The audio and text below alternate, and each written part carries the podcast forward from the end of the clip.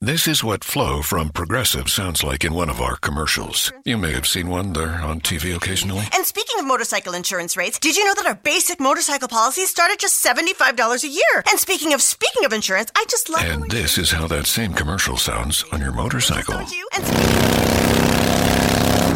Yeah, everything's better on a bike. Progressive keeps you on yours. Get a quote in as little as 3 minutes at Progressive.com. Progressive Casualty Insurance Company and affiliates. Annual premium for basic liability policy not available in all states.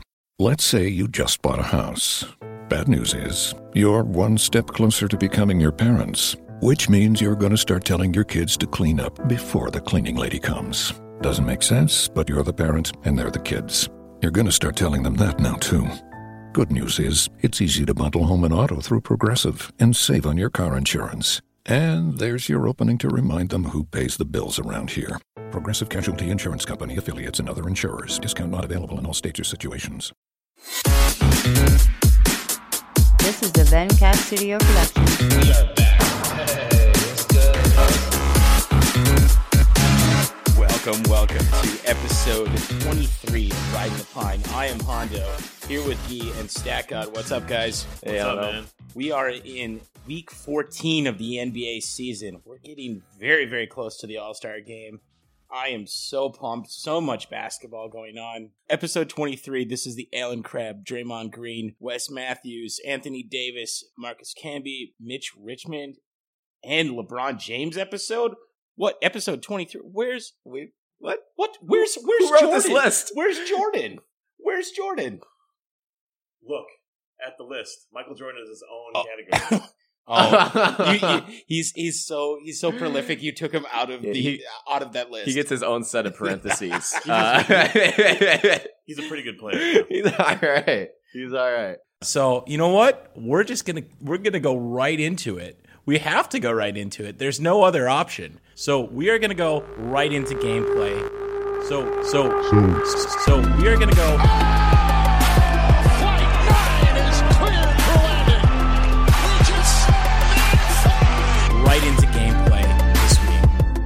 All right, we're going to do it as we always do. We're going into our gameplay highlights. Intensity, intrigue, and introspection. All right, so you know what we're going to do? We're following up on what we predicted last week, and we're going to go right into it. We're going into our RTP Game of the Week. So the Game of the Week happened to correspond with our NBA Thursday, which was great. This game actually ended up being quite entertaining. So this is Atlanta versus Houston. This was February 2nd, just on Thursday. Tim Hardaway Jr., of all people, has like a career night in this game. He drops 33. Atlanta basically decides to start playing again somewhere in the third. They're down by like 20 in this game, and they start to make a run at it, and they come back. But they come back in the face of resistance from Harden. I think Harden has like 40 plus in this game. So this to me actually was like Atlanta's actually making a statement in this game, and I'm like, is it foreshadowing things to come, or is this just an anomaly game for them? I think it's an anomaly game. I think the statement that was made in this game was you're going to need a guy or role player on your starting unit to score over 20 points in the fourth quarter to beat James Harden and the Rockets on a game where they're being as successful and executing their game plan as they were in that game. Yeah. I mean, super, super props to Tim Hardaway Jr. He's got over 20 points in that fourth quarter. Had some monster plays, had an awesome dunk, which we'll cover later. And just was all over the place on the offensive side of it. But if like that's not a reliable source of winning basketball games as the Atlanta Hawks or as any team that's playing the Houston Rockets, you know, like you're not going to win them all. Yeah. It was an amazing game to watch. I was so excited with how that game wrapped up in the end of it. But I think it's more of a testament to like, wow, damn, the Rockets are like they're really fucking hard to beat nowadays. Yeah. Like, Rockets are kind of living by the three and dying by the three this week. They've kind of lost like 6 or 7 games out of the last 10 or so. Mm-hmm. And this is, you know, one of them. I would say Houston had probably over 50 three-pointers taken in this game, and they lost this game, right? Yeah. Another thing to note is Atlanta rode their bench the whole fourth quarter. Yep. Schroeder was on the bench. Howard was on the bench. I think Millsap played for a few minutes, but they had like Mike Muscala out there, and this 95 with the the bulbous hair, Bembry or whatever his name is. The bulbous hair. The fro. Okay. It took me a while to say fro. Instead, you made it to bulbous hair. But that's from Gee's hair salon. So, I mean, this makes perfect sense. And it was crazy to see Timmy take the game away from the Rockets. So there's a shot in this game that is just hilarious. Like, you think that the ball is going in at the end. We thought it was a three-pointer, yeah. And it just, like, it completely bricks. But it was just like an illusion from where it was taken on the court. You just couldn't tell. Like people were actually cheering that it went in. It didn't go anywhere close. We were cheering, right? We were cheering because we thought it was going to tie it up. Yeah, takes a step back with they were down 3 with a few seconds. Basically, the last possession of the game, and it looks. For the angle, the telecast angle, and for what I imagine that entire side of the stadium, yeah. That he absolutely drains it, right? Yeah. And you can hear half of the stadium just goes nuts. And we were too, right? This was at the meetup, and we're losing our minds because, like, that's a huge play, and this game was crazy. And then I think it was Tim Hardaway again got the rebound, and they're not trying to inbound it. There's 3 Rockets just standing around looking at each other, and they get a dunk on the other side of it again without inbounding. Yeah. It was an air ball. It was one of the weirdest endings to the games that I've seen in a long time. No, definitely a weird ending. I love the ending of that game, and I love like the dunk from Tim Hardaway Jr. at the end to close this, because our NBA Thursday group just erupts, and they're like, why are people erupting over a Houston Atlanta game? It's like, you know that the diehards are in the building when just eruption is coming out for a game that no one else is watching, at least not up here. Literally no Houston or Atlanta fans as part of the meetup, and we're in the middle of Seattle, and we're losing our goddamn minds over this game, and that's basically how those nights go sometimes. I thought there was one crazy stat in this game, though. It was 21 turnovers for Atlanta to 9 for Houston, and it was still, like, usually because, like, Harden is averaging a ridiculous amount of turnovers. Those might all be blamed on him, but it's hard to say, so... All right, we're going to move to a couple new... Oh, sorry, Guy. Sorry, I should have said that when I had my moment. Yeah. 2 things I was going to bring up is that Mike Dunleavy had a game-high plus 22 in the game. Mm-hmm. And it's a statement because why? And they got rid of Kyle Korver for him, right? Yeah. And getting rid of Kyle Korver paved the way for Tim Hardaway to get this, you know... Oh, I love the alliteration. I love it. Get some monster plays. All right, Guy, we're gonna turn over to a couple of games of the week here. So there's the back and forth between Golden State and the Clips. So I'm gonna actually bring up both of these games. One is a little bit closer than the other, but this first game is just a blowout of massive proportions. This is a 144-98 win. This is on the 28th of January. Golden State just crushes the Clippers.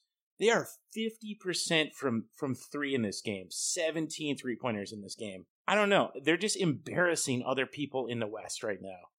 144 points in this game. It's just like the distribution here was pretty decent too, so...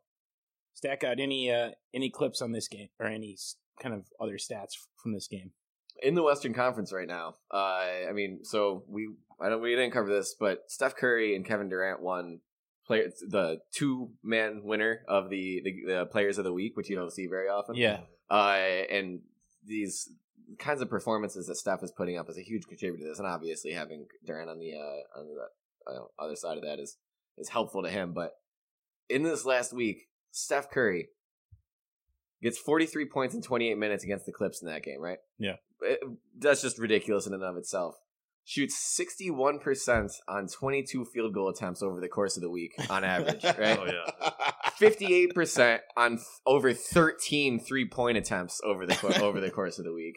God. 37 points per game. And this is in 3 games over the course of the week. Like, the guy is, I mean... He's just a murderer, man. Yeah, like, he's on another planet. And it's one of those things where it's like, at some point, you think, like, you're going to stop being surprised by the things that Steph Curry does and the things that the Warriors do. But it just hasn't happened yet, right? Yeah. Like, these things keep coming up, and, like, dude, you, like... 13 three-point attempts a game, like, nobody should be taking that amount. That's bad, right? That's a bad thing for one player to be dominating the ball in that sense. He's hitting almost 60% of them. I mean, that's it's absolutely nuts. But the thing is, looking at the other stats from this first game, he has 9 rebounds in this game. He's got 6 assists. Like, he is just going off, but he's going off on all fronts. Luckily, he's not tall enough to completely block everybody. Otherwise, he would just be the permanent MVP. Otherwise, he would be Kevin Durant. Permanent MVP. Yeah. Just permanent MVP. No, yeah, and the thing that sticks out to me is that in this game, specifically, Kevin Durant goes 9 for 11. He takes 11 shots, and he's, like, deferring to Curry. He's like, here, have the torch again, you know? Because the first half of the season was kind of Kevin Durant fitting in, and Curry taking a back seat. Yeah. And the roles, as I was kind of showing you, like, it kind of switched on its head, you know, a week ago. But that 9 for 11, he's not deferring to him. He's saying, hey, take all the shots that I would have missed. Oh, you make them instead, and I'll just get my 9 field goals and still get 22 points, right? Like, Kevin Durant, like, he's not losing out in this scenario. Yeah. No, I get it. I mean, so that's a first game in the series, but they also play the other game on Thursday night. So this ended up being a 133-120 win for the Warriors. However, the distribution, you're right in terms of what you talked about with Steph Curry, just in terms of average of 37. The distribution's a little bit better. He goes off for 29 in this game, but Durant has 26, Thompson has 21.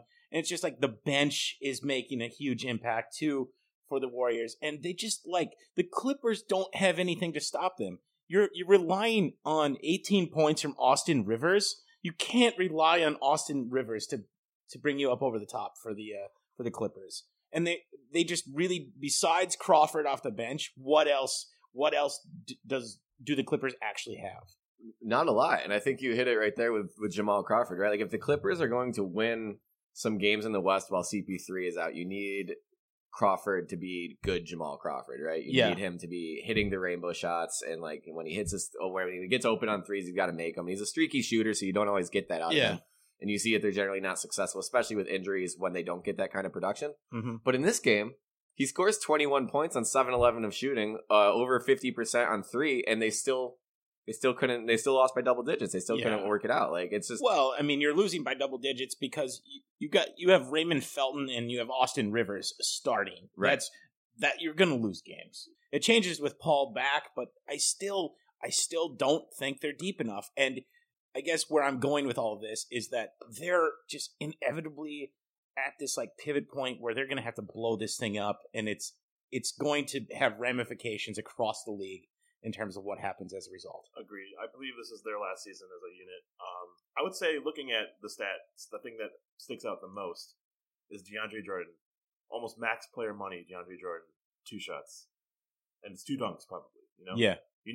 I know you pay him for his defense, but if he's not like contributing like as he usually does. But he has to produce. And is he a product of Chris Paul? I feel like he is.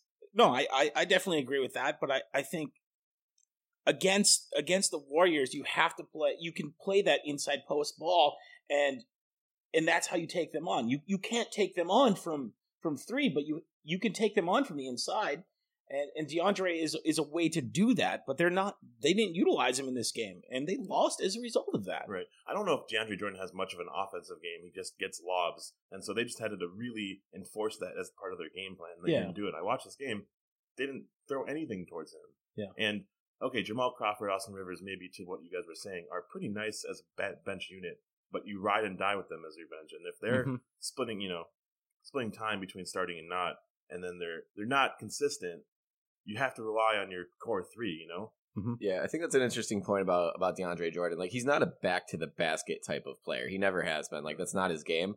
Yeah. And in that sense, in that vein, he's kind of a product of backcourt production in a way, right? Like, if the backcourt is producing, then DeAndre Jordan's going to get his shots, or he's going to get his putbacks, and nobody's going to be able to box him out. Sure. But until a shot goes up from somebody, or you know, there's somebody's late on a switch because you know he didn't get iced on the pick and roll or something like that, then DeAndre Jordan is a little less useful out there, and you know, you just don't see those scenarios as much when you're starting Austin Rivers and Raymond Felton over Chris Paul. That's right. That's definitely right. All right, so we're gonna move on from the Golden State kind of clip series, those back-to-back, into I think this was the actual game of the week. This is maybe a contender for game of the season at this point. Okay. And this is the Knicks versus Hawks. This goes for OT. Did you guys watch kind of highlights or watch any part of this game? Yeah, I mean, I watched the highlights. I couldn't watch the whole game, but okay, nobody could. It just kept going. Millsap logged in 60 fucking minutes, 37-19 to be exact. Sure. And it was funny because Carmelo Anthony, our boy Kylo Quinn, Kristaps Porzingis, our boy Kylo Quinn. I love. Go back to the doc. Yeah, Kristaps Porzingis, Joakim Noah, Carmelo Anthony, Kylo Quinn, all fouled out of this game. And they kept going for an additional two overtimes. Yeah. Oh, then they went for two additional overtimes after that? Yeah. Well, yeah, Melo fouled out in the end of the beginning of the third overtime. That was my favorite thing. I watched the highlights of this game afterwards, and you could like the highlights were all like Melo and KP hitting clutch shots, and then showing them fouling out in like the middle of the second overtime. Yeah. And then you go, it cut straight to the final score of like 4-0. I was like, well, there must have been something that happened. Then, it was Paul Millsap apparently. But then we got blessed by Reddit by posting that start of the fourth quarter sequence where it was like Jennings for three, Justin Holiday for three. It was like back-to-back, Bazemore and Schroeder for three or something stupid like that. Yeah. Like, it was just ridiculous. This is crazy, but the Knicks still don't have that much production from their bench, even when it goes to 4-OT. I'm like, if there's ever a time when you need production from your bench, it's in a 4-OT situation, and they still don't have it. Well, I would just say, Millsap ended that game with the post-game interview saying that was fun. Let's never do that again. Yeah. Okay, two other games this last week. This was an anomaly game. This was on the 30th. This was the Mavs over Cleveland, which is just doesn't seem like something I would say even last week or even going into prediction that day. A couple of interesting thoughts of this game. Thompson goes with 0 in like 20 plus minutes in this game. Man. I obviously gravitated towards that stat. He's a terrific old man representative. All that pregame rituals for nothing, right? We're going to talk a little bit more about Ferrell kind of coming up here. For Dallas, he goes off for 19 in this game. Where is Dirk? Where is Dirk in this game? Like even when the Mavs win, he's still not really contributing. I think he only had like 8 points. In this actual game, what's going on with Dirk? I mean, is he still even like? How do we even talk about him now? Without necessarily describing his game right now, we saw Kobe's last year, right? We kind of saw Kevin Garnett's last year and Tim Duncan's last year, and it was kind of a little gross and a little hard to watch because you remember them as their, their pinnacle of their careers, their game winners against Miami, like for Dirk and things like that. Watching him this season is a little harder to absorb. Mm-hmm. Tibbs went on record saying, I couldn't re-sign Kevin Garnett as a fan, as well as, the GM of our team. We had to say no to Kevin Garnett because he wouldn't be what he was. He wasn't. Okay. Absolutely. I think there's a lot of favor right now with Dirk because he's been taking pay cut after pay cut of what he's truly probably deserving to get other players like Rajon Rondo and, Darren Williams and things like that, just to stay relevant, and Chandler Parsons amongst others. Yeah, max money, Harrison Barnes, Dirk Nowitzki has taken a massive pay cut for all this, so he's getting what he's owed, but he's off of all these lingering injuries, and he's old. So it's like, should we even play him right now? I don't know what the correct answer is. Yeah. I really don't. So at this point, who's basically? Who's the center of the Mavs organization? I mean, do you call it Harrison Barnes? Do you call it Wes Matthews? Like, who do you have as that pivot point? Or who do they kind of focus around before they obviously blow this up? Well, before this recent streak, they were kind of a bottom barrel team, right? They're probably in the middle of the worst right now in the West. The middle of the worst. The middle of the pack of the worst, right? Yes. Like, it's got really... descriptive about it. They probably should not be winning anything right now, but let's not talk about Dallas right now. Let's talk about necessarily this game, but they got the spark, right? I told you in the beginning of this episode, Linsanity 5-year anniversary kind of sparked the Knicks 5 years ago, and they went on this tear, but they were kind of an irrelevant team still. Okay, this is kind of what's happening with Yogi Ferrell, right?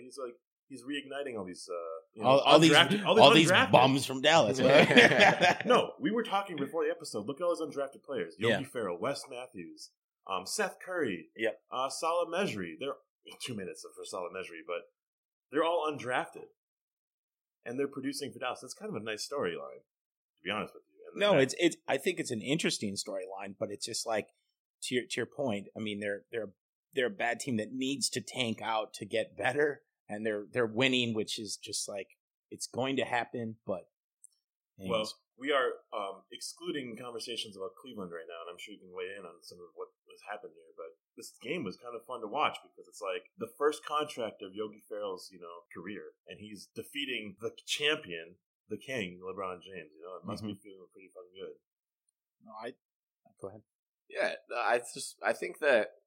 Kind of along the lines of what we were saying with Yogi Ferrell and a lot of those undrafted guys, regardless of the talent or I guess the execution on the Mavericks side, nobody's ever accusing them of not playing hard, good basketball, right? Those guys are showing up and they're really motivated, I think, to earn that paycheck, and especially guys like Yogi Ferrell, Seth Curry's have been having a pretty good season, and Dirk's on his way down. I think that they kind of smell that.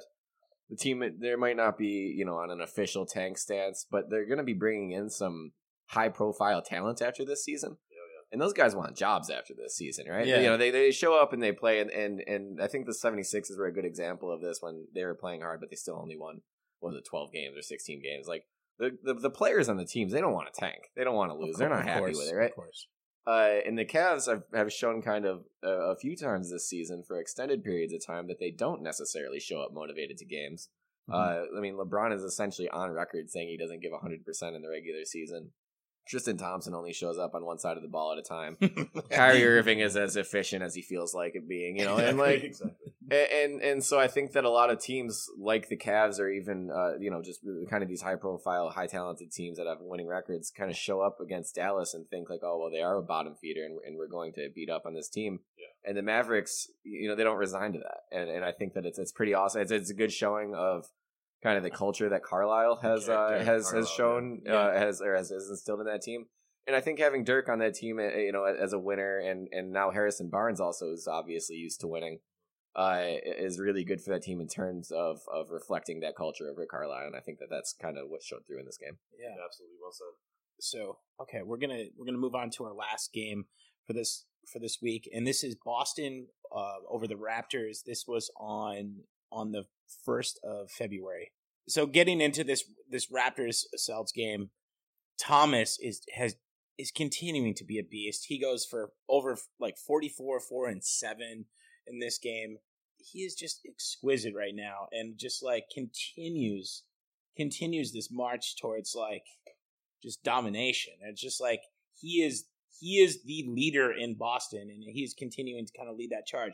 But they're beating a Raptors team that just does not look good right now. They've only won, 2 out of their last 10? So they're 2-8 in their last 10. Oh, my God. Absolutely crazy. So, what do the Raptors need to do to kind of come back and recharge? I feel that their strong start was just a byproduct of DeRozan going off and having a 60% shooting efficiency type of, start of the season and getting that paycheck and earning that paycheck. And then I believe Kyle Lowry was on top of his game kind of in the mid-range, right? But mid-range isn't as efficient as maybe one would suggest. If that's your game, then that's your game. Yeah. But if you just ride those two guys in ISO situations, eventually it's going to catch up with you and you're going to have these slumps. That's exactly what's happening right now. Yeah. We've been saying, even in the preseason, Raptors are one big away from a major move in the standings. Yeah. To maybe eclipse Cleveland in the one seed as the one seed, but that's not happening. No, in fact, Atlanta is dethroning them in the standings. Right now they're all the way at 5 right now. I believe Toronto, sure, which I believe they had a staple position at number 2 in the beginning. They certainly did. They certainly did. One of the noticeable things from this game is I believe DeRozan was out for this game. He was hurt, so. That's part of it, then. Of course. So, I mean, you have Lowry kind of leading the charge, but Valanciunas, like, he had no impact in this actual game. He had like 3 points for this game. Then you have Patterson and Carroll really not doing that much, and it's just like their bench really isn't doing that much either. That's unfortunate when you can't stand without one player. You know, their slide could be imminent, and it just like if DeRozan or Lowry are out for an extended period of time, this situation gets pretty dire. Now you go from a 2 or a 3 to a 5 or a 6, and your matchups that are going to occur are just going to put you out of the playoffs first round. I feel like Toronto for the past few seasons have been overachieving. Jonas Valanciunas has been great, but he's been injured as well, and then he hasn't recovered to what was his initial stance in the NBA. And we have DeRozan and Lowry doing what they can do, but they don't have anyone else. They probably had their best supporting cast this season with Corey Joseph and Dwight and Norman Powell, and I guess they're throwing in Nogueira in there too. But like their biggest offseason acquisition was Jared Sullinger, from Boston. Mm-hmm. And he's been fucking garbage and injured. He's been injured, yeah. Come on, I'm worried about this team because they threw out all that money for DeMarcus Cousins, and he's doing nothing for this team. I love it. We have a question here that's, is Isaiah Thomas carrying the Boston Celtics? And the answer to that question is yes. Like, there's no doubt in my mind. He's the only guy in the 2000s to have being average over 10 points in the fourth quarter. Oh, yeah. Like the guy just turns it on in a way that we haven't seen in a very, very long time in terms of the way that he scores and the determination. It's kind of like all of the good things of Westbrook. Of Russell Westbrook that people love him for in terms of turning it on in the fourth quarter and single-handedly bringing out games, mm-hmm. but without the downside, right? Like at no point does Isaiah Thomas have the ball and a Boston Celtics fan like, ah, shit, this isn't going to end well. Yeah, like no, it's always good with him running that offense, especially when it comes to important situations, and I think that it's been awesome to see as a basketball fan. That's yeah. The grin on your face right now is hilarious, but Isaiah Thomas had 44 points this game and went 15 for 16 from the free throw line. He's like no longer a novelty, right? The last pick in the NBA draft a few seasons ago, he's no longer a novelty. He's an all-star. Yeah. To the point where like... Started from the bottom, now we're here. Yeah. All right. The funny thing, though, is I remember someone said, like, if only he were a little bit taller, right? Yeah. And there's like a rap song about that, too. If only I was a little bit taller. I think he has that chip on his shoulder because he's always that little dude, right? And he's embracing that. And he maybe sees things and has a lower point of gravity that all these other players. He's got a slightly lower perspective. He's got that worm the NBA than most other players. He's got that worm's eye view. He's got that Muggsy Bogues, Nate Robb view, or what? Yeah. So Danny Ainge, do you max Isaiah Thomas? The 29-year-old. Let's ring him up really quick. Let's ring him up. Absolutely. I max Isaiah. I would definitely max Isaiah. You're dealing with an Isaiah Thomas making $25 million between ages 31 and 34 as a Boston Celtic. I'm okay with that. I'm okay with that. I don't know what money means in the NBA really anymore. I think maxing a player like that is okay because you max a player like Harrison Barnes and you're okay with that. So, I mean, who is okay with that? Dallas is apparently. We aren't. As fans, we're not. We're definitely not. But not personally, I wouldn't throw money at Isaiah Thomas. As great as he is, I wouldn't throw max money at him. They got the number 1 pick coming up too. Like they got to think long and hard about what they're going to do and establish that. Is it going to be Fultz and Thomas? All right, more to come on that later. Yeah, we'll cover that one in the coming weeks. More to come on that later, and salary negotiations are a main topic for the dog days. But we're going to move on from our games of the week to some other awesome moments that happened. We talked a little bit about Steph. You talked about monster stats from Steph. I mean, that's that kind of stands where it does. Cat had a pretty decent week. You guys want to get into that? Yeah, Cat has been having a pretty decent month, second half of the season, 2017. Yeah, a number of different things. The guys, he's been going off in kind of a quiet way, where it's one of those situations that DMC was pulling a couple seasons ago, where you expect the double-double out of him. It's very casual at this point, the way that he goes about getting 20 and 10 night in and night out. And he's getting these stats, and as a Timberwolves fan, I'm watching these. I can tell you they're not empty stats, right? It's a team that relies on him to both pass out of the post and score and drive and even take some set shots throughout the game. And the guy grabs boards. Timberwolves are first in the league in 2017 in offensive rebound percentage, and he's a huge part of that. And not to mention, like, his blocking numbers are up too. I think he's averaging over 2 blocks a game this season. That's right. And I understand there's a lot more to defense than that, but the guy's been putting in work, and it's very obvious, and he's really starting to get comfortable with what his role is, playing alongside some ISO-heavy players and a great distributor in Ricky Rubio, and he's really coming along very nicely. A lot of people were throwing around the word sophomore slump early in the season, but it's not there anymore. It's, the guy's just he's playing like a veteran at this point. It's been awesome. That's awesome. In terms of, there's a couple other awesome moments that happened this last week. This next stat is incredible. Can't believe it. Westbrook outscores Memphis 15-0 in the last 2.5 minutes of regulation in the OKC win over the Grizz. I mean, that's insane. A player, like, we know the impact, and we've talked about it ad nauseum of the impact of Westbrook, but to single-handedly outscore a team. I mean, that's just like that puts you in the Legends game.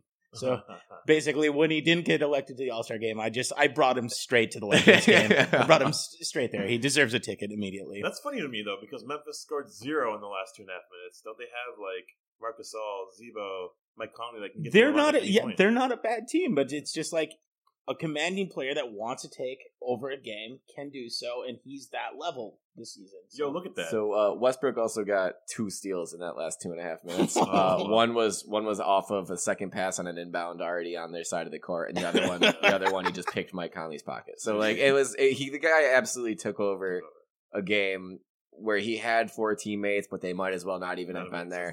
And to be entirely honest, the Grizzlies might as well not have even been there either. Like he just.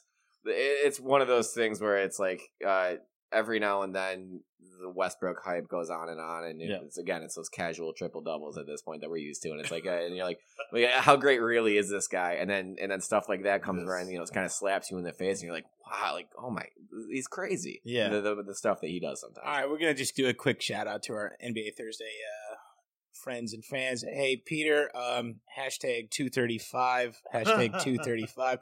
Memphis has to play to close out a game, come on. Yeah. All right, one last awesome stat of this last week. DeMarcus Cousins is going for some monster games. He goes for a 46-15 game. They eventually lose to the 76ers. Thoughts on DMC at this point? Being wasted.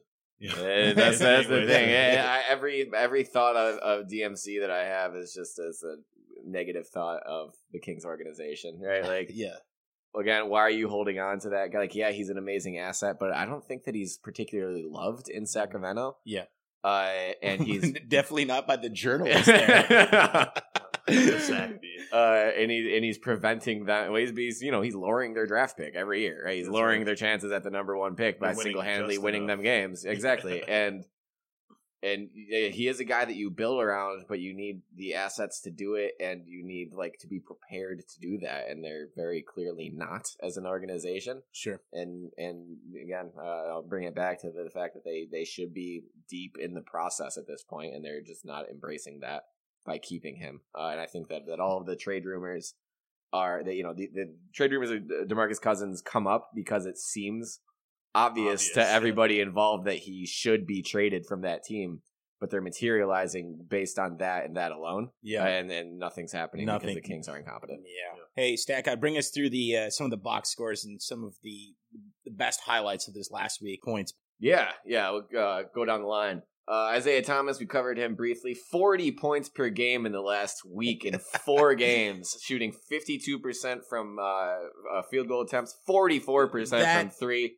That is sick. And 98% in his free throws. I believe he missed 1 free throw in this entire week.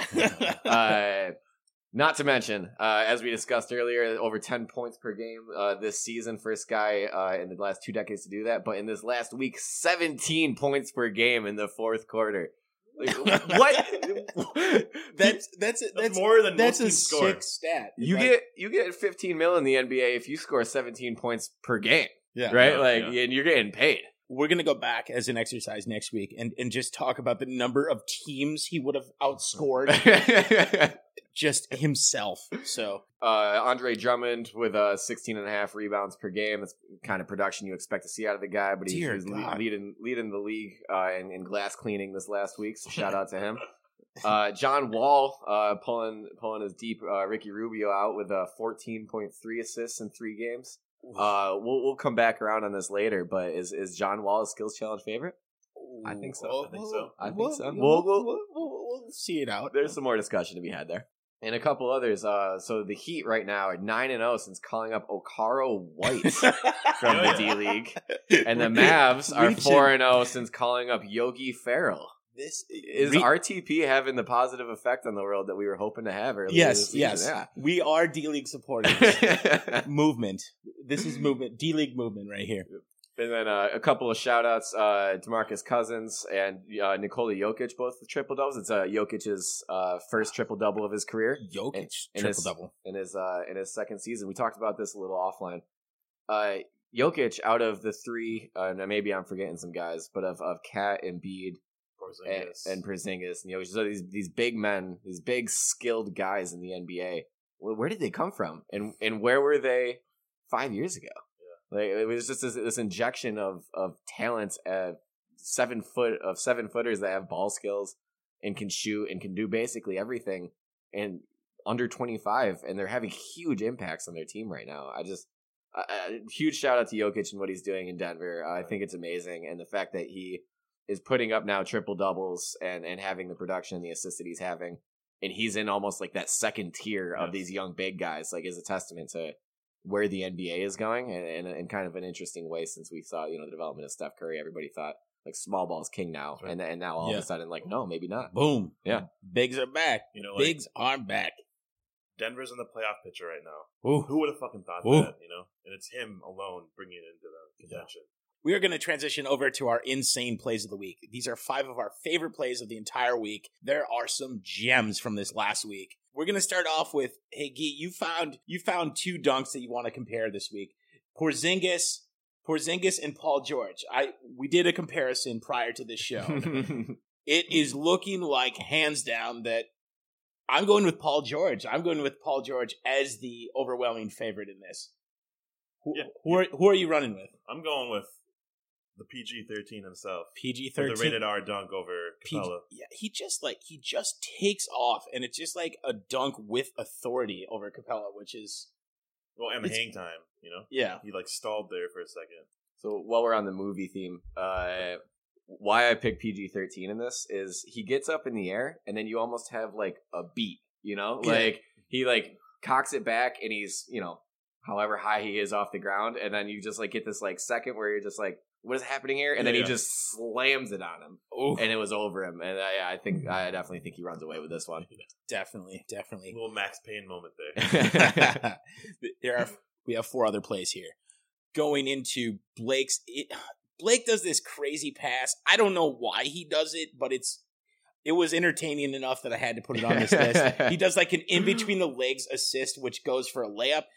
Why are you doing this? It's a high-risk maneuver in an actual NBA game. You should do this in practice or an exhibition game. In a regular season game, why are you, going between your legs, through traffic like this? I just envision you getting shut down. But he makes it work, so. Yeah, I don't know. I disapprove of Blake's decision on this one. Hashtag no vote. Yeah, but like you said, it worked. It worked. It led to a layup. The result was there. I just Blake, don't do it again. Don't do it again. My thoughts on this is that he's fresh off his injury. He's probably high on drugs right now. That's fine. We'll just his headspace. We'll roll with that. But while he's on drugs, he's throwing down some monster slams as our third play of the week. He just basically replaced. I think it was one of the Golden State Warriors players. They basically envisioned him as a Kia and just jumped right the fuck over him. So Kevin Looney. Well, that's fine. He's basically a Kia. So.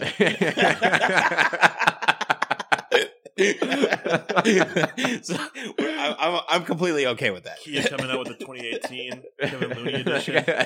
Tim Hardaway Jr. throws down a monster slam. This is in our game of the week last week. Tim Hardaway Jr., we talked about his impact in this game. This slam at this point in this game just gets the crowd riled up, gets us riled up. Absolutely awesome. Great night, great career thing for him. So this is cool. We're going to throw this up on our Twitter feed at Ryden_ThePine. And Kyle Lowry throws down a game winner versus the Pelicans. Being it's a game winner versus the Pelicans, I give it a little bit of a discredit, but but he is basically in. I don't have the fucking term right now. He is basically in traffic, and basically like on the edge of.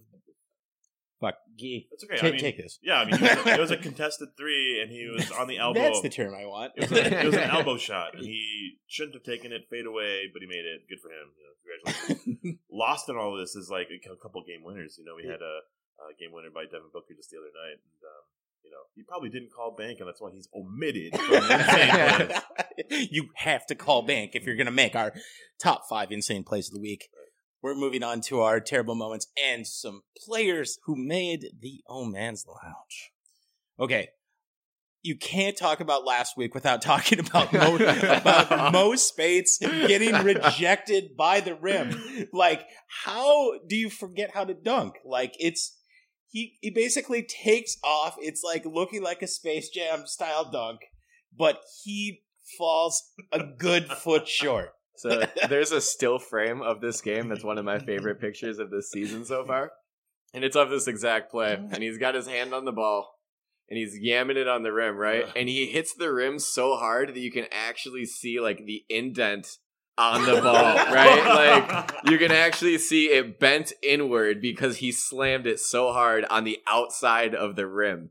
And then fell on his ass because of the reciprocal force. Yeah. Oh, my God. It's amazing. There is a play from Shacked and a Fool that I saw this last week. This is DeAndre Liggins. This is basically, I believe it's before, right before halftime or something. DeAndre Liggins takes, I think it's like 5 or 6 steps before he fires a shot from half court. Even LeBron is like taunting him in this play for traveling. So he's basically like jumping with the ball. He's doing like that. The long jump. He's doing like the Westbrook long jump. Yeah. So unbelievable. There's a terrible moment not in a game. And this is Bradley Beal getting an invite to the All-Star game without actually being in the All-Star game. So I was reading about that. That just sounded like he was irate about that invite. So not good. I heard he declined the three-point contest because of exactly this. And there is a terrible moment from Harden, but I'm not familiar with this. Oh yeah, I threw this in here because this was in overtime versus the Bulls, right? This was the game last night, actually. Sure. It was a really heated game. Probably like 115. You know, a couple, maybe a minute and a half left. Michael Carter-Williams has 5 fouls. He's just defending Harden as he approaches half court. Harden just falls on top of him. He does this thing. It's now a patented move that he does. And guess who gets called for the foul? Michael Carter-Williams. He gets kicked out of the game because that's a 6th foul. I feel bad. Like that's not a basketball play. It's Michael Carter-Williams. I never feel bad. Never ever feel bad. All right. So, yes. No, that's definitely some terrible moments this last week.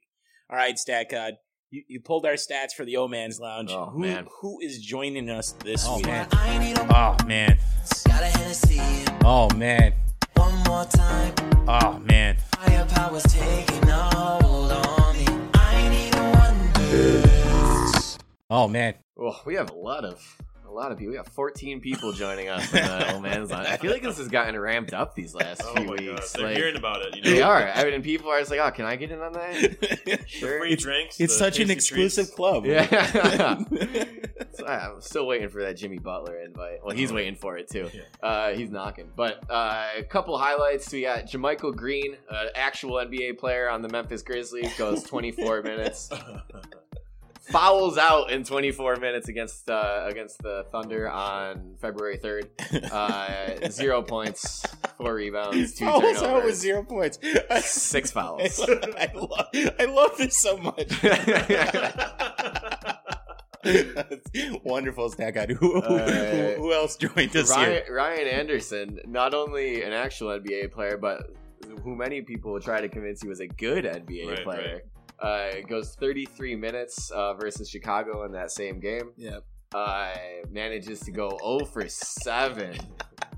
With 2 missed free throws and 5 fouls. 2 missed free throws. Yeah. He's a starter. That's crazy. Yeah, he got starters minutes. Speaking of starters minutes, Buddy Hield has recently become a starter for the Pelicans. And why not? Congratulations. He was 17 minutes. Do nothing with it. Yeah.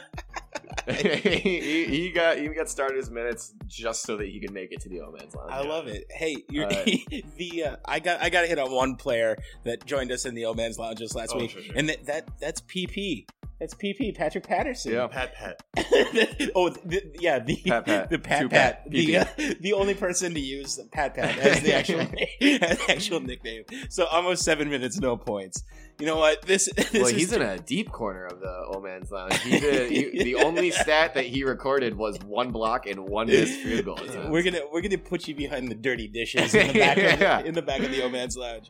Oh man, this is tremendous. You know what? You really don't want to join us in the old man's lounge because all we're gonna do is criticize you. So put up some points and get on our awesome moments of the week instead. Yeah. All right, we're gonna be right back with our standings for the week.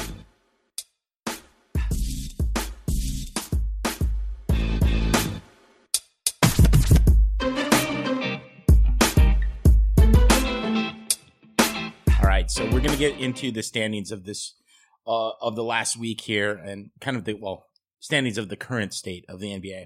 So I'm just going to run through the Eastern Conference, make some call outs just in terms of where teams have landed, and then we're going to do the same for the West. All right, so just running through it. So this is as of Saturday, February the 4th. The Cavs are in first. The Celtics are in second. The Wizards have moved all the way up to 3. Toronto is in 4. The Hawks are in 5. Pacers are in 6. The Bulls are right in 7. And the Pistons have moved into 8. Right in 9, right behind the Pistons are the Hornets. So thoughts around what we see in the East right now. Hornets are a mess. What happened to that team? They've lost 6 straight now? Yeah, they were the hottest team the first 2 weeks of the season. That's I right. think they started the season 9-1, and is Kemba losing his edge? Is he out of energy? Are they they can't ride their big men as much as they were trying to? Like they traded some of the big men. But because what they were doing clearly wasn't working. Here it is. I feel like I know what happened. Frank Kaminsky ran out of Skittles. Oh, okay. It sounds like a management issue. I definitely think that they don't have a second guy. Like that's really part of it. I think Al Jefferson had the makings to be that way. Yeah. That guy, and then I think they traded him away a little too early in their development with him and Kemba. I also want to say that Cody Zeller, Frank Kaminsky, and all these white dudes, right? Spencer Hawes. no, Spencer Hawes. Miles Plumlee now. Now it's Miles Plumlee. Mm-hmm. Like this isn't really like.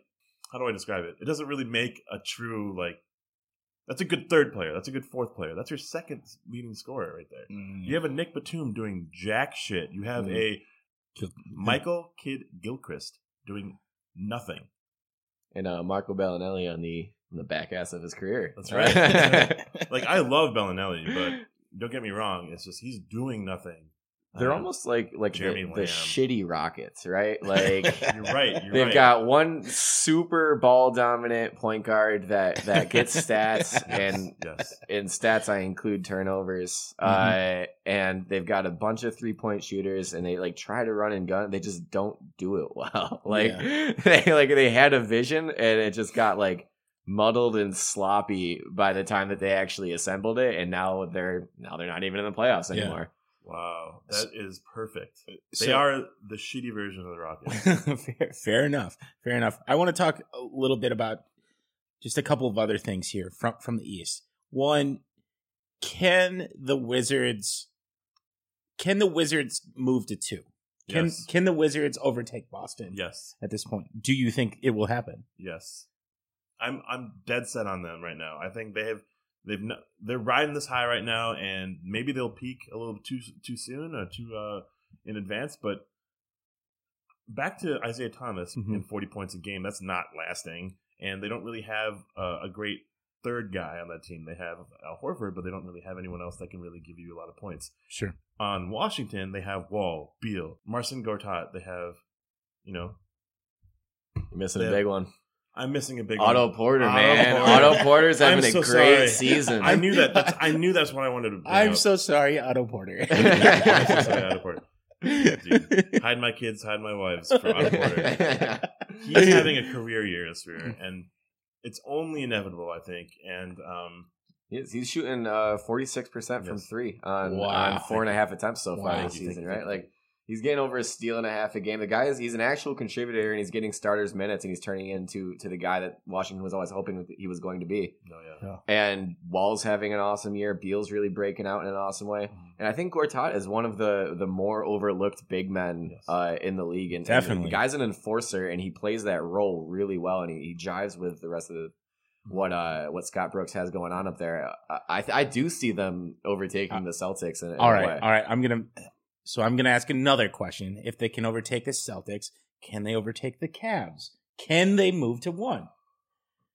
This is a hot take. This is a super hot that's crazy. Super hot take, but if they put this together, if they keep going at this pace, they were 9-1 in their last 10. It obviously it'll average out, of course, but if they continue to run at even semi this speed and Cleveland descends a little bit, we're talking about a potential to see the Wizards in one sometime throughout the season. So unbelievable. That did not even come to me until just now. Yeah. So I'm like, oh my God. One last comment on the East before we need to get into the West here. The Bucks. Do you see the Bucks actually turning around? They've lost their last 5. They're what are they? Their last 10. They've only won 1. Yeah, it's been a rough time. Dear God. Bucks. I guess between the Bucks and I guess everybody, the question is not just the Bucks. The question is the eighth seed. Who eventually makes the eighth seed for the in the East? Yeah, I think we're having a repeat conversation here. It's very up for grabs, and it looks like it's a mess right now. But here's the funny thing about the Bucks on Wednesday. It's actually not funny. It's very serious. On Wednesday, Chris Middleton is making the season debut against Miami Heat. That's going to be a huge game for them because Chris Middleton returns. It's against a rival now in Miami that's trying to catch them. Mm-hmm. And Miami's had this huge ride of... two things. To answer the question, 8th seed in the East, I think, goes to the Detroit Pistons. Sure. And I think the reason for that is that they're planning, and all signs are indicating that they are happy with their squad right now, so they at least have that level of consistency. Mm-hmm. And you look at the rest of the East, right? You have, or at least the contenders in the East, you have the Bucks that just made a trade. Yep. You have the Knicks talking in trades about Melo constantly, and anybody else. Derrick Rose is pretty confident he's not going to be back on that team next season. And you have a very streaky Heat team. So. And the Hornets also just they're very clearly trying to make changes. And when you're struggling for a playoff spot, and to the point where you're trying to make trades before the deadline to push yourself above there, that's not a good sign. Whereas the Pistons are showing their players and Van Gundy and the management, of course, we think we know that this team is capable of making that 8th seed, so let's go for it. And the standings are showing that is possible. But I do think it's interesting now that you have to talk about the Heat in that conversation, now, right? Yeah, not in the sense that they're stable in any sense of the word. Yeah, but they're 3 games back of the 8th seed right now. They don't show any signs of slowing down. Unbelievable. Absolutely unbelievable. All right, so we need to move on to the West here. So I'm just going to run through the teams in the West, and we'll talk a little bit about some big highlights here. Okay, the Warriors are in first. The Spurs are in second. Rockets in third. Clips are hanging in fourth. Jazz in fifth. Memphis in sixth. OKC in 7th, Denver in 8th, and then we have the Blazers and the Mavs kind of running behind those 9 and 10 spots. I guess, the big thing for me here is what's happening in 8. I guess I'm going to gravitate towards that just in terms of Denver maybe solidifying that 8 spot. I guess I would really love it for Denver to be in the playoffs. They kind of deserve it, honestly, but they have a good, makeup of a team that could push the competition, even in a 1 versus 8 kind of matchup. But you know, Portland's on their heels, you know, so what's lost in all of this is also, you know, Minnesota and New Orleans and Lakers kind of coming out of contention, even though they're just a few games back. Yep. Minnesota, as of 20 seconds ago, have announced that Zach LaVine is missing the rest of the season with a torn ACL. Dear God. So it might be really hard for us as Minnesota fans. It is hard. So it's a very uphill battle. But then, yeah, I believe, as you have just mentioned, the top of the West is pretty locked. The only thing that could probably get shuffled is like Utah and the Clippers. Yeah. And... But I think it's basically a 4-5 swap. You know, if I'm looking forward, maybe the Grizz, but I don't know. The Grizz are playing pretty consistent ball. I don't think their high side is much higher than a 5. You know, if it's even that high. So I mean, I think the Grizz are going to sit in that 6 or 7 seed. I think we could see a swap between Denver and the Grizz, but I don't see many other changes happening there. Yeah, it's really just slop at the bottom here. Besides Denver, which I think kind of more solidified spot at the bottom, like the Blazers are just Blazers are not a playoff team in my opinion. And this Mavericks run is interesting, but they'll get demolished. I don't even want to see that. I don't even want to see the series between Dallas and Golden State. Yeah. It's just not. That's why I'm saying just, Denver would be fun. I would really want OKC to be at 8 because OKC versus Golden State would be the best. Yeah, but you kind of like the thought of like somebody like Denver. You know, they play tough all the time, so it's like they could potentially wear them down. It could have an impact on the rest of the series, and you know the rest of the remaining series on the road to the finals. Yep. So. Okay, we're gonna continue moving on. So we're gonna move into the 3-man weave. Hey, what's good, fellas? Man, what an answer! The only answer to this question, not even the correct one, the only one is Russell Westbrook. Interesting. I'm doing Harlem Globetrotter shit around my body, spinning on my finger right now. The second, will crying LeBron replace crying Jordan in the memosphere this season? MTG is absent, but we're going to take on a couple of topics. You know, this last week, we can't really move forward without talking a little bit more about the impact of Yogi on Dallas. And it looks like he's going to get signed to he just got signed to a contract. So, yeah. It's just an awesome story, right? Like, you have this guy, like, on a struggling Mavs team, like, they don't have a guy that's like a volume guy. And then you have an unsigned rookie on a 10-day contract put up 33 for you.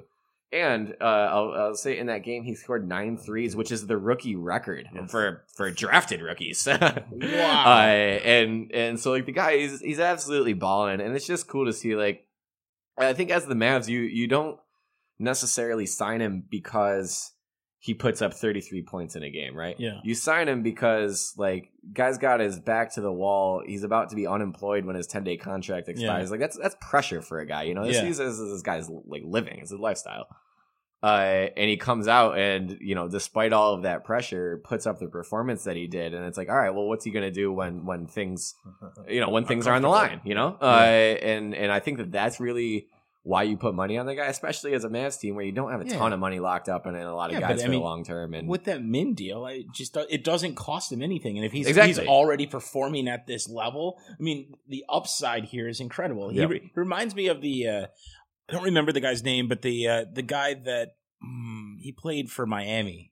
Was this Tyler Johnson? Tyler Johnson, who actually he ends up making a much, much bigger deal. Yeah, he got a huge deal. This is our first episode where we reference the contract money for Tyler Johnson. He was making more than Steph Curry earlier this season. So I think it's cool. I think with what he's done and just, I mean, they have a chance to develop him. He could be a glorified all-star. It's just.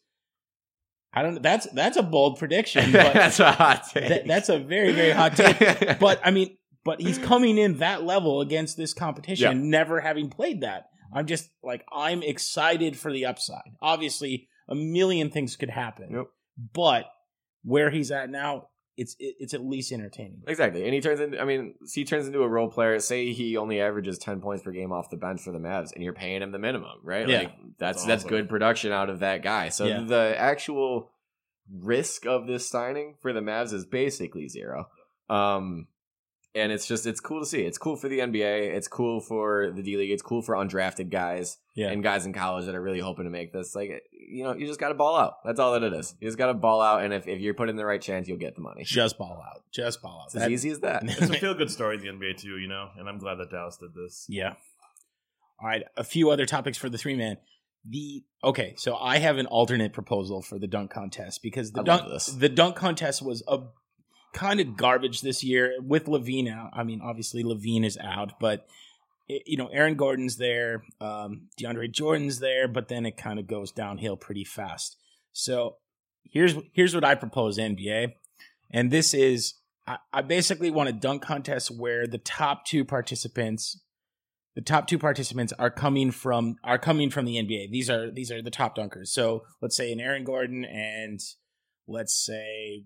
Man, who would I? Oh, I would go Larry Nance Jr. actually. Yeah, I hear that. But then I would also throw down like two D leaguers. So because there's been some dunks in the D League this season, some highlights that I've seen that have rivaled the best dunks in the NBA. So these guys got some hops. I believe that there's the guy who just signed to Golden State. That this kid can jump. Oh, Briante Weber. Oh, yeah. Okay. Yeah, I don't know if you've seen any highlight videos. I just know like DJ Stevens from Memphis, who did like a couple 10 days in Memphis. He's unreal athleticism. Yeah. And this dude that they just signed in Phoenix for the rest of the year, based on the fact that I think he was going to be on the dunk contest. Yeah, yeah. He's played like 11 total minutes, but he's already on the NBA side, so he gets unfortunately in my competition he gets moved into purgatory. Yeah, where he just can't move one way or the other. But you know, I think it'd be interesting, and I think it's something. I think the D League integration just into the All-Star Weekend it's already starting to happen, but something like this brings D Leaguers to the forefront. And I think if we bring more attention to the D League, that we give them more fans, which give them more money to develop players and to develop talent to a higher level. I see this system exactly like MLB, in which you have a team. You have your farm team, and they continue to develop your players. People get injured, bring them down, get them rehabilitated, bring them back up, and you know, continue to produce the best talent that the NBA can have. So, you know, I'm completely gung ho. I'll have a D-League hat here pretty soon. So I'm absolutely supporting this. So yeah, you know what I love about this though, right? So like. Last year's dunk contest was probably the best since I can remember, right? Yeah. It was at least the best of the 2000s. Yeah, it was absolutely amazing. And you know what I think really distinguished it from some of the more terrible ones? Yeah. Is the actual level of competitiveness to it, right? There's like Blake Griffin jumping over Ikea, and I think it was with Dwight Howard with his Superman cake. They pulled a cupcake off of the rim or whatever crap that he did. Cupcake, like it's just these one-off guys doing these kind of gimmicky. They're athletic dunks, but like that's not what the dunk contest is about, right? Like it's supposed to be guys trying to get one over on each other, and because it's more of an exhibition thing, players take that a little less seriously. Yeah, but then you get Zach Levine and Aaron Gordon last year, and they were both very determined to win that. Yeah. And that's what was really awesome to see as fans is like neither of them wanted to lose, and they were trying to show that through their dunks, and it was really awesome to see. And that's exactly what this produces, right? Yeah. D-Leaguers, like most of these guys, nobody's going to have heard of, but they're trying to make a name for themselves. Yeah. And if doing it through the dunk contest is the way to do it, you're going to get guys signing up left and right. Yeah. And on the flip side of that, you have NBA players. And they don't want to lose something to a D-League guy. Like, there's pride there. You know, these guys they're very proud of what they do. And, like, when you get beat by a D-League, even if it's just in a showing of athleticism, like, what does that say about you, Aaron Gordon, DeAndre Jordan? So it kind of, it caters to that level of competitiveness that I think really makes the dunk contest awesome. Sure. While giving the D-League guys a chance to really make a name for themselves, which I think we need more in the NBA right now.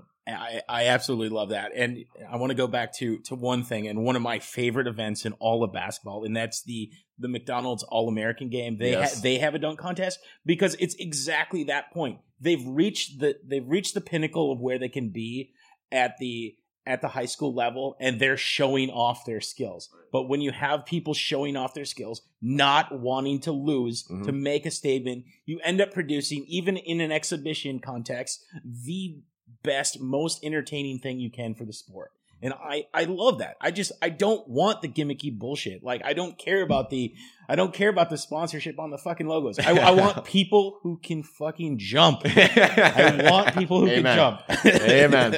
You know, it'd be really cool. Blessed be thy dunk. It'd be really cool, if you get some insane dunks on here, right? Yeah. But also, I would say maybe like throwing in like an open field competition. So it's like an open spot in the dunk contest, you know, with D-leaguers. So maybe it's like 4 D-leaguers compete for one spot, and then it's 3 NBA players and 1 D-leaguer, you know? That'd be maybe a fun compromise. I wanted to talk a little bit about one of the other challenges happening during the All-Star Game weekend, and that's the skills challenge. But I want to talk about the players in and make a prediction as of the 4th about who we think might actually win this, because I've talked a lot about the dunk contest and even the three-point contest, but in terms of the skills challenge, who's actually going to win? So I'm just going to run through the players, and then we're going to make our picks and then go back to them in a couple weeks here. So we have Embiid, we have Davis, we have Porzingis, we have DMC, Thomas, Wall, Booker, and Hayward. So if you're looking at the participants right now, you get one pick. One pick. You can pick the same player as somebody else, but you only get one pick. Definitely not Embiid. Definitely not Hayward. Definitely not Porzingis or Cousins. Okay, that's definitely where I'm gonna filter my. You're going small ball. So if we're going by process of elimination, Devin Booker has never passed a basketball in his life. There's no way he's winning a skills challenge. And. Yeah, I don't see how you really don't go small ball here, right? Like, at this point, it's a game of coordination. And absolutely. Yeah. Well, so then as of right now, without eliminating down to all the choices, who do you go with? John Wall. My money's been on John Wall for days since this was announced. If it's not John Wall, it's Isaiah Thomas. Okay, you're just picking two. You can't do that. That's a voter fraud. So it's Isaiah Thomas is what I said. You're going Isaiah Thomas. Okay. I'm gonna be different. I'm gonna be different just for the hell of being different. Wow. I'm going Hayward. Oh. I'll go Hayward. I think it's a terrible pick. But I'm gonna go Hayward. I can hear it in your voice. I know. At least it's not Booker. I can't in good faith go with Booker. Yeah. And they've eased up on the skills challenge, right? Like, they just have to throw it 3 times. They don't have to hit the actual circle. Yeah. So maybe if Denver Booker can just like throw it 3 times really fast. And Embiid's just going to be trying to impress, like, whatever girlfriend he was trying to get through the All-Star Game weekend. So yeah. I don't feel like he's going to have it. He's probably the slowest person in there, too, with the running. It's true. With the running. Gee, do you have some back fat for us today? Yes, I do. Well, your back fat back fat is back. It's the NBA season stat track back fat. Let's get it. There are a grand total of 1,461 people in the U.S. with this guy's name. Oh, dear God. Which is a little crazy, in my opinion. His mother, Gloria, bless her, had him when she was 15. Mm-hmm. I was trying to guess transgender players, and I was like, that's not good.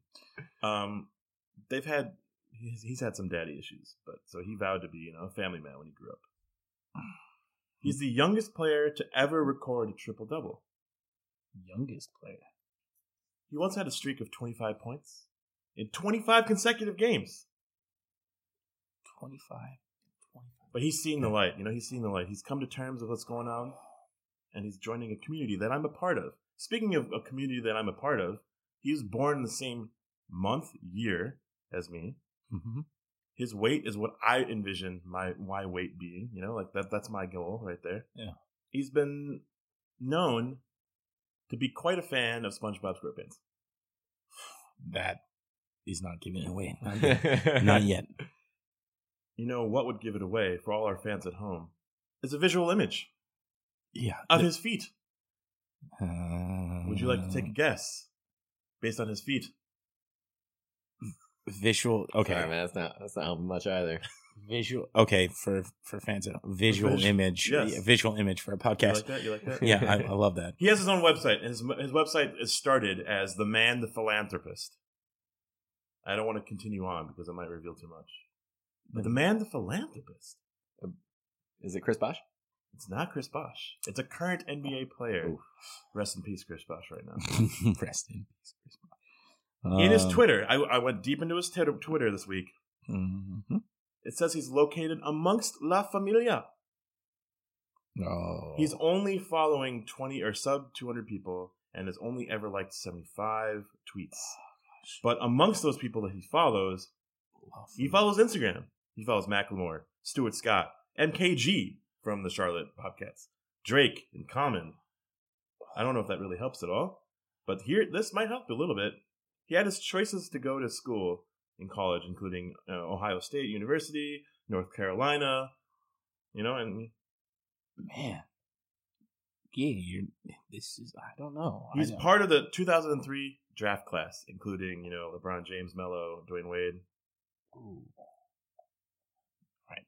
This is some thick fat. Here's some fat right here.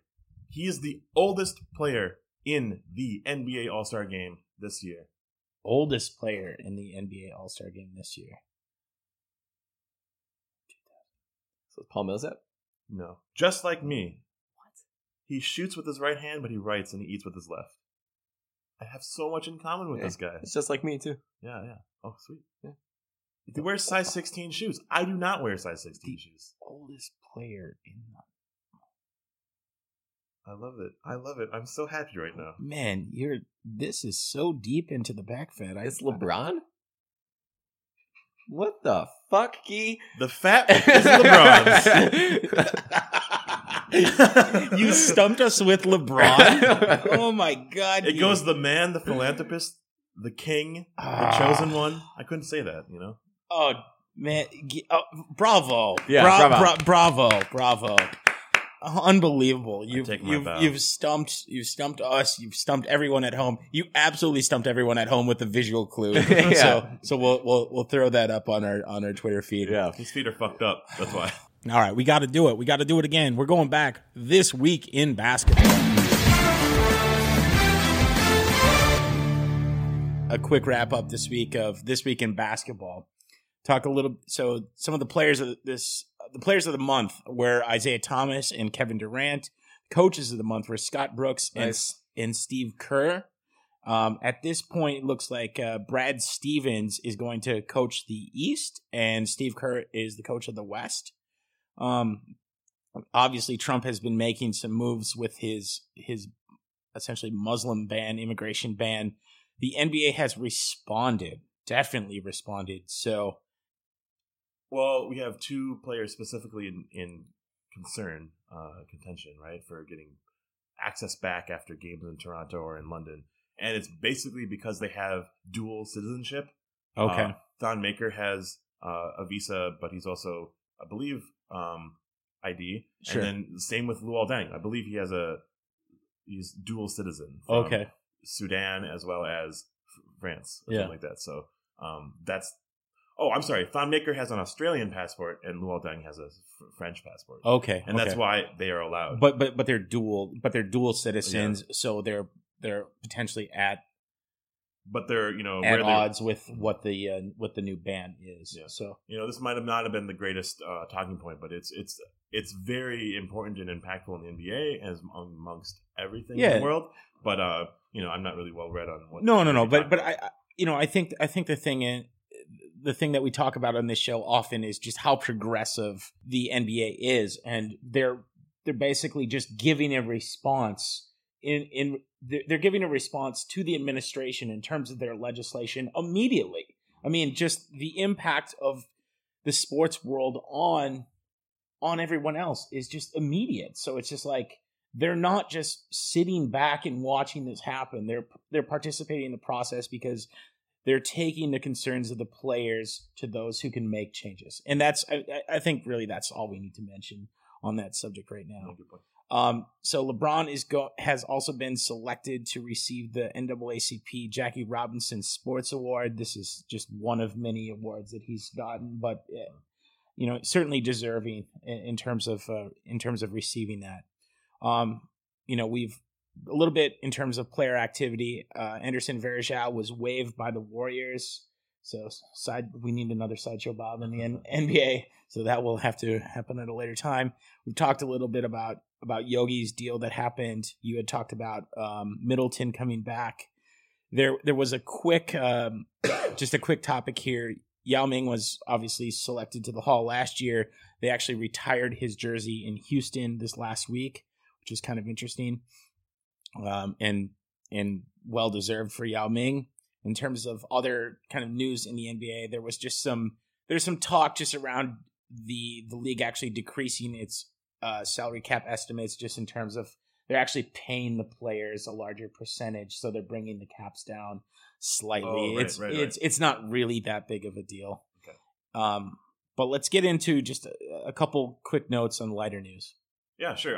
Cleveland is searching for a playmaker amongst other things that they need right now. I love this. You know, they're blowing out of the water in terms of like their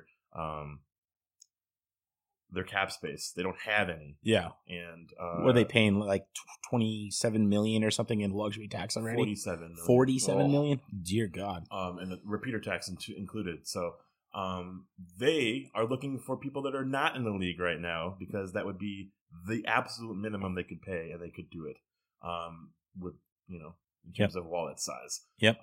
So they held a 4-man workout session in the middle of the fucking season. Yeah. With Jordan Farmar. Yeah. Kirk Heinrich.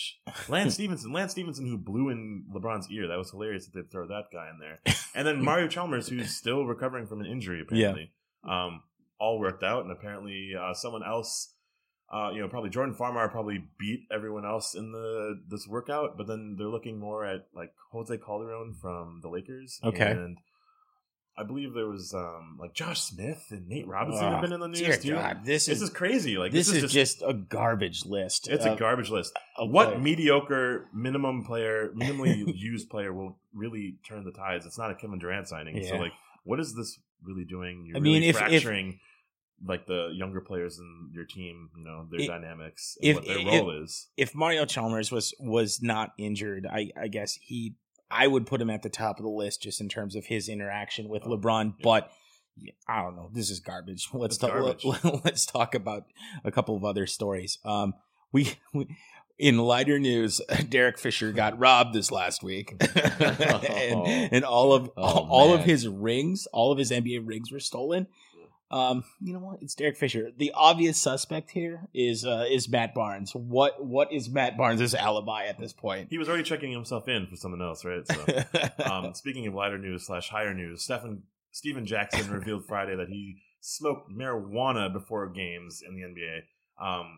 It's a blatantly obvious reason why he only had 30 days, and I said 30 days and 30 nights in San Antonio, because he didn't even last half a season. Sure. I'm sure he was doing that shit. Wonderful. All right, Stat God, you're gonna bring us the Stat God snack wrap this next week. Stat God snack wrap. We're gonna chew on these stats. So what do you have for us? Yeah. So chew on this, guys. I pulled some numbers over the course of the last two seasons, over the types of field goals that people are taking. Right. So from 2013 to 2017, the four seasons involved there, teams that are in the top half of the league in catch-and-shoot field goal attempts, on average, have 7 more wins per season than teams in the bottom half of that list. Amazing. Wow. Yes. However, I dug into this season a little bit to pull some examples of those teams. Top 6 this season in catch-and-shoot field goal attempts in 2016-2017. The Golden State Warriors, the Boston Celtics, the Houston Rockets. 3 pretty good teams. Yeah. Making up the rest of the top 6 in catch and shoot field goal attempts, the Dallas Mavericks, the Orlando Magic, and the Philadelphia 76ers. It's so bad. That's so bad. It's so bad. Like I'm running with your stat for the top 3, and then just like, boy, the bottom falls out when we hit Dallas and Orlando there, and oh god, Philly too. Okay, so what does it mean? What do you make of this? I've got it's interesting, right? Like you think with catch and shoot field goal attempts, like sure, like those guys that are probably good ball movement, they're getting good shots. Yeah, are Dallas and Orlando and Philadelphia just doing like bad impressions of good teams, or are they just jacking up shots? What's going on here? What do you guys see? I feel like Orlando is just kind of jacking up shots, but I don't know what to make of Dallas in terms of this situation. And oh god, Philly, Philly. It makes sense. Your stat makes sense in terms of the top three. And then it just crashes and burns. It's like fucking snakes on a plane or some shit. God. It's just awful. Well, it's not that bad, but it's not that good. Stay with it. You know, I actually believe in this. I think this is actually a really in-depth stat in terms of what makes a good championship contending team. You have players like Wes Matthews. You have players like Robert Covington and Nick Stauskas taking the shots, as opposed to a Klay Thompson, as opposed to a, you know, I don't even know who Boston is their catch and shoot player, and Houston, you know, they have the whole string of roster spots as catch and shoot players.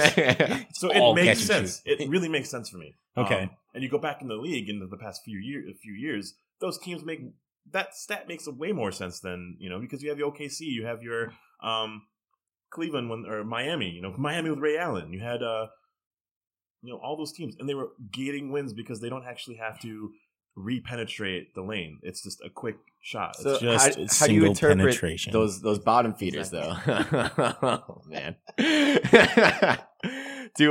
Do Carlisle and Vogel and Brett Brown, do they have their game plans figured out? Are they good coaches and their players just suck? Like what's going on here? Well, you also think about, like, this year Dallas is Darren Williams, Devin Harris, and now Yogi Ferrell, right? So like, there's a reason why they're bad. It's short. Yeah, it's short. That should be the subtitle of the episode, by the way. Okay. There is a reason they're bad.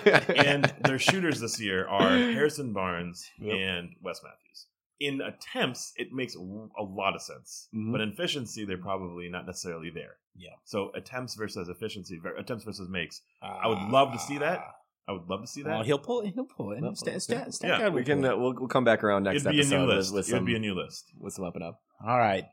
So we'll be back. We'll be back with the exciting week 2 of this the Stat God Snack Wrap.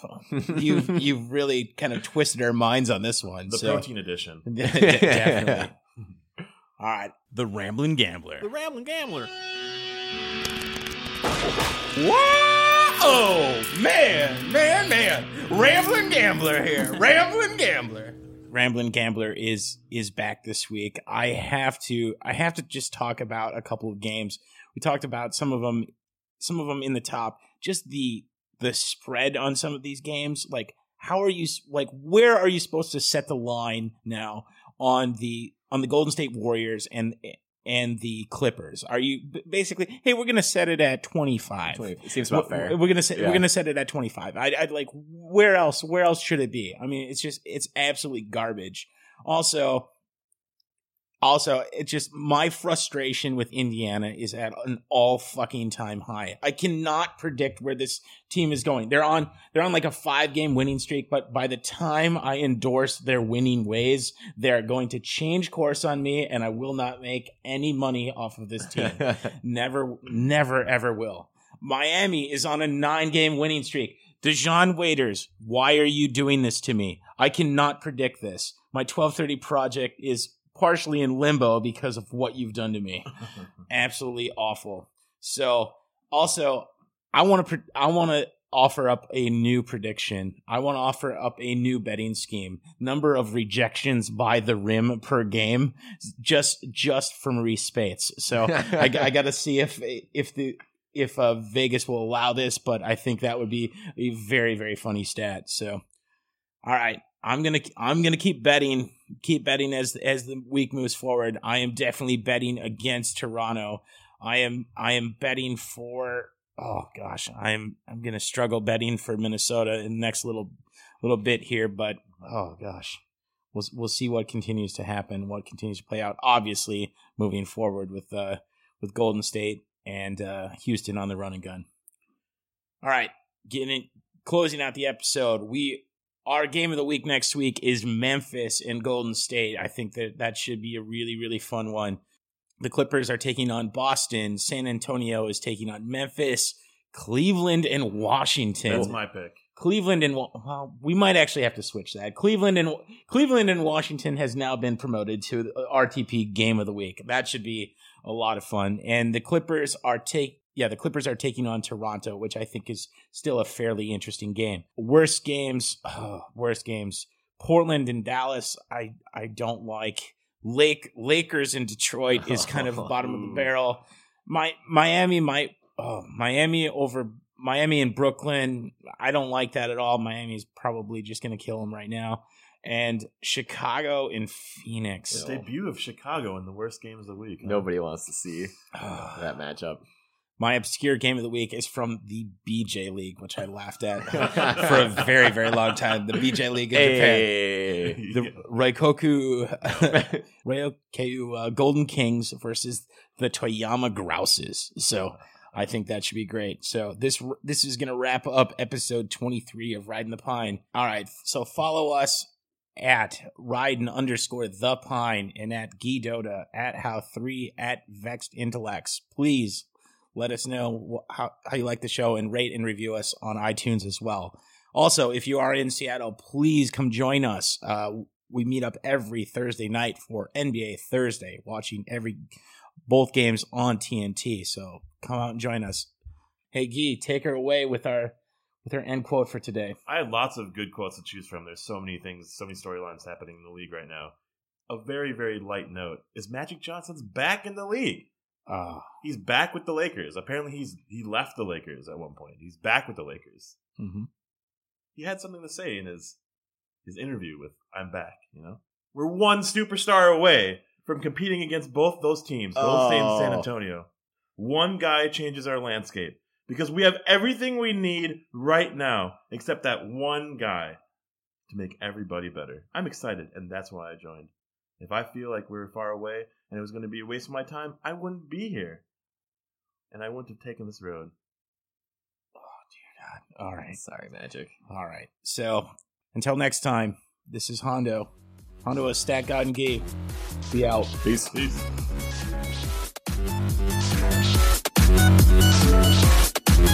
This has been a Bencast Studios production.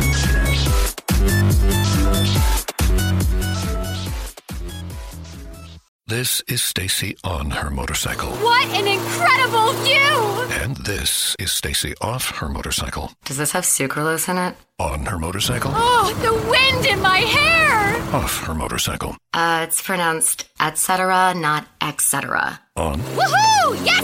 Off. No. You're better on your bike. And with basic policy starting at $75 a year, quote today at Progressive.com. Progressive Casualty Insurance Company and affiliates. Annual premium for basic liability policy not available in all states. Hi, it's Jamie, Progressive's Employee of the Month, 2 months in a row. Leave a message at the... Hi, Jamie. It's me, Jamie. I just had a new idea for our song about the Name Your Price tool.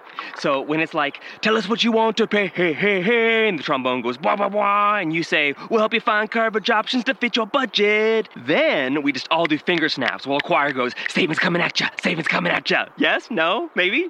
Anyway, see you at practice tonight. I got new lyrics for the rap break. Progressive Casualty Insurance Company and affiliates. Price and coverage match limited by state law.